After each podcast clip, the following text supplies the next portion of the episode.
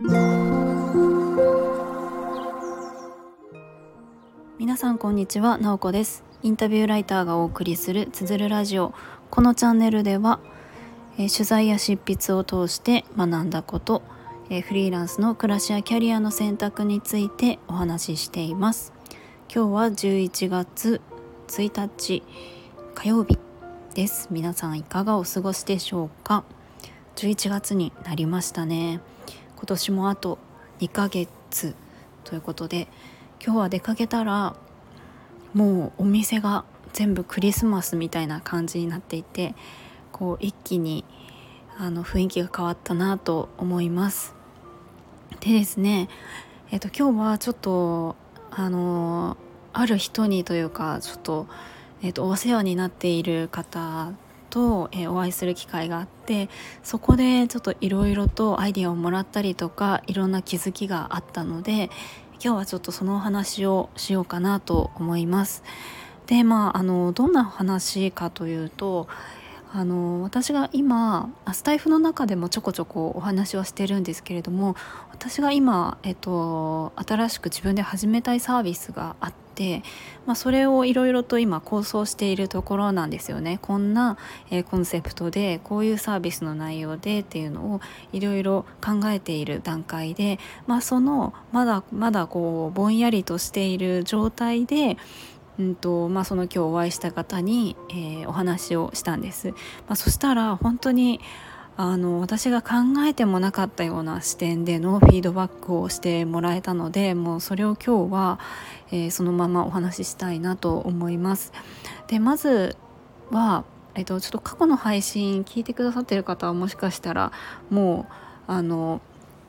分か分かってるよという感じかもしれないんですけれども、えーと、改めて私が今ちょっと考えているサービス内容をおお話しすると、まあ、まず私が今、えー、やってる仕事がインタビューライターなんですね。なので、まあ、あの相手の方のお話を聞いてそこから記事を書くっていうような仕事を、えー、メインでやっています。で、えっと、やることは主にそれなんですけれども私がこうやりたいなと思っているのはフリーランスとか会社経営をされている方とか、まあ、別にあの会社員でもいいんですけれども自分のその、まあ、あのキャリアを築いていってるとか、まあ、そういう自分のキャリアの発信をしたい自分のビジョンとかやっていることとかを発信していきたいっていう方でえブログとか自分のホームページとかをすでに持っている方っていうのが対象で、えその方に私がインタビューをさせてもらって、えプロフィール記事っていうのをえーと、私が書いて、まあ、その方のブログとかその方のホームページに、えーと、記載できるような文章をお渡しするっていうのをやりたいんですね。で、えーとまあ、それはとにかく、えーとまあえーと、なんでやりたいかっていうのはちょっとここで置いといて、まあ、そういうのを考えているっていうのを、えー、今日ちょっとお会いした方にお話をしました。で、えーと、その今日私が会った方が、まあ、どういう人かというとうんとまああのコンサルティングの仕事をしてきたりとかえーとまあ、コンサルティングとかビジネス業界にはもうかなりもう精通しているというか、え、いろんな、え、経験を積んできている方でもうあの年もかなり年配の方なんですけれども、うんと、割ともうグローバルで活躍するみたいな感じでもうこの間海外行って、まあ、帰ってきたみたいな感じの方なんですね。で本当にまあその方からは、まあ、今回のことだけではなくって、えー、学ぶことがすごく多いんですけれどもまあそんな私の構想のお話をしたらえっとまあそれに対してアイディアがあるみたいな感じで言ってくれたんですよね。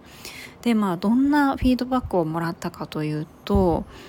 うんと、まずあの日本人は自分のそのやってきた実績とか自分が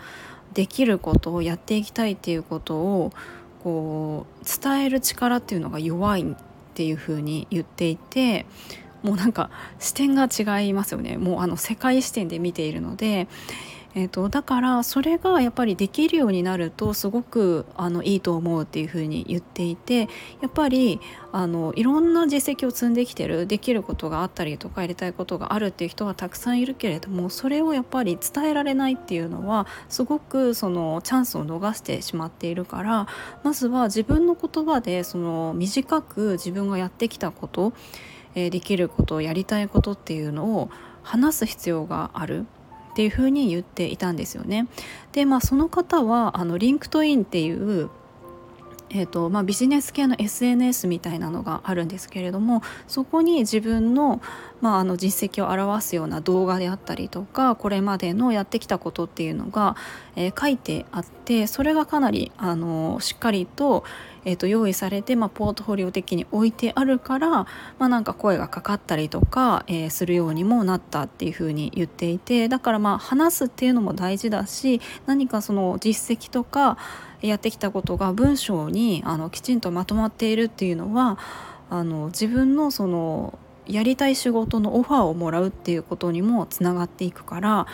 えっとまあ、フリーランスだったりとか会社経営をしていたりとかもちろんそれに限らず、えー、ビジネス仕事をしている人っていう方に向けてそういった実績だったりとかえそういうものを、まあ、その人自身が話せたりとか文章で書いてあるっていうのはすごくあの大事なことだと思うっていうふうに言ってたんですね。でじゃあなんでその方が LinkedIn にそこまでしっかりとしたこう実績だとかあの自分のやってきたことっていうのが残されているかという残されているのかというと、えっと、実はその方あの過去に本を出版していて。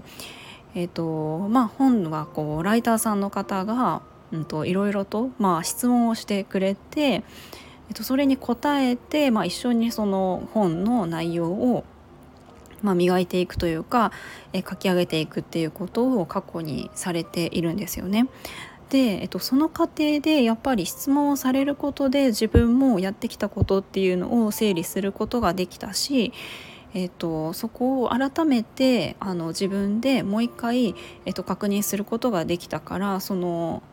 質問をされて、えそれに自分が答えるとか、え文章を磨いていくっていう過程を一緒にやったっていうことが自分のその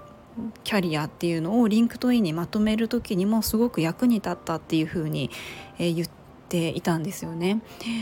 でなので、うんと、私がまあこんなサービスをやりたいっていうのに対するフィードバックとしては、えっと、まあ書くのは、まあ、本当こう自分で書けるっていうのはベストだと思うけれども書くのは例えば私が、えー、書くっていうのはあのややるっていうのはすごくいいと思うけれどもこういろいろとこうやってきたことっていうのをその質問したりしてその人自身が振り返っていったりとかその人自身が自分で話せるっていうところも同時にこうゴールにできるとやっぱり本当に本当にその人のこうキャリアっていうところにつながるんじゃないかっていうふうに、えー、言ってくださったんですよね。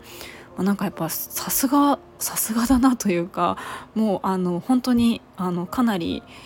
何て言うかあのちょっとこうもう有名な方って言ったらあれですけれども、えーとまあ、教育の世界だとか、えー、ではもうあの結構もう知られよく知られている方からのフィードバックだと本当にありがたいなと思ったんですけれどももうなんか私は結構衝撃的というかあそういう視点でまた考えてなかったけれどもやっぱりその私にその依頼してくれる方がじゃあ私がじゃあ綺麗なインタビュー記事というか自己紹介記事を書いて何も変わらなかったら意味がないというか変わらないっていうのはただ記事がありますっていうだけだったらもちろん、まあ、ただのその私とか依頼してくださった方のなんか自己満みたいに終わってしまいますよね。なんかそれによってじゃあその人自身がえーと、自分のこうキャリアを整理できたりとか自分で言語化できるっていう状態になったりとかその記事を読んだ方とか、まあ、その人が自分で話せるっていうことができるようになったことで、えー、さらに仕事のオファーが来たりとかやりたいことっていうふうにつながるっていうのが本当に、えっと、私自身がそうなったら嬉しいなと思っているのであまさにあそこだなっていうふうにすごく今日しっくりきたんですよね。だから、まあ、記事を書くとかその自己紹介記事があるっていうのは一つの形ですけれどもその過程だったりとか記事があることによって、えその先の未来にもすごくあの影響があるようななんかそういうものができるといいなっていうのがすごく今日ふわっとこうイメージが湧いたんですよね。なんかそういった方向に向けて、えっと、やっていけるといいなっていうふうに思いました。ちょっとスタイフの中では過去にも今構想中のあのサービスみたいなえっと何ていうタイトルだったかな？なんか忘れちゃったんですけれどもえっとあそうそう。自分の価値みたいな 自分が提供できるサービスの価値みたいな話をしてたんですけれども、まあ、その配信をしてからも私は結構いろいろぐるぐるとあの頭の中で考えていてあ私のサービスの価値っていうか何でしょうね。独自性というかあのヒアリングをして記事を書くことができる人って、まあ、たくさんいるけれどもじゃあ私があの相手の方に提供できる価値ってどういうものがあるのかそしてどういうものを作って、えっと、いきたいのかっていうところにもあの今日あの会った方とお話しした、えー、内容からはこう通じるなと思いました。はいということでもうまさに今こういろいろと考えてる途中なのでスタイフの中でも多分あのあっちこっち行ってるというかこのサービスがこの間はこう言ってたけど今はこうみたいのが多分今後もいろいろと変わっていくかもしれないんですけれどもまああの聞いてくださってる方はそのサービス作っている過程とかもなんかあの楽しんでもらえたらあの嬉しいなと思います。まあ、今の時点ではそんな感じで、えー、ちょっと少しあの膨らんだなっていうような感じがしています。あとはちょっと最後になるんですけどもやっぱりあの全然形になっていなくてもいろんな人にまこういうのやりたいやりたいと思ってるっていう風に話すっていうのはすごく大事だなと思いました。えっと、もちろんどんなフィードバックが来るのかってドキドキするんですけれども、うんと、そうだとしてもやっぱりあのその話す相手によっていろんな反応があるので、えっと、例えば「いいね」って言ってくれる人もいれば、えっと、ちょっと微妙な反応だったりもするけれどもそうだとしても自分がこうやりたいのかとかそれを受けてどうしていくのかっていうような必ず次にはつながるなと思うのでそれも大事だなというふうに感じています。ということで今日も最後まで聞いていただきありがとうございます。もいもい。Música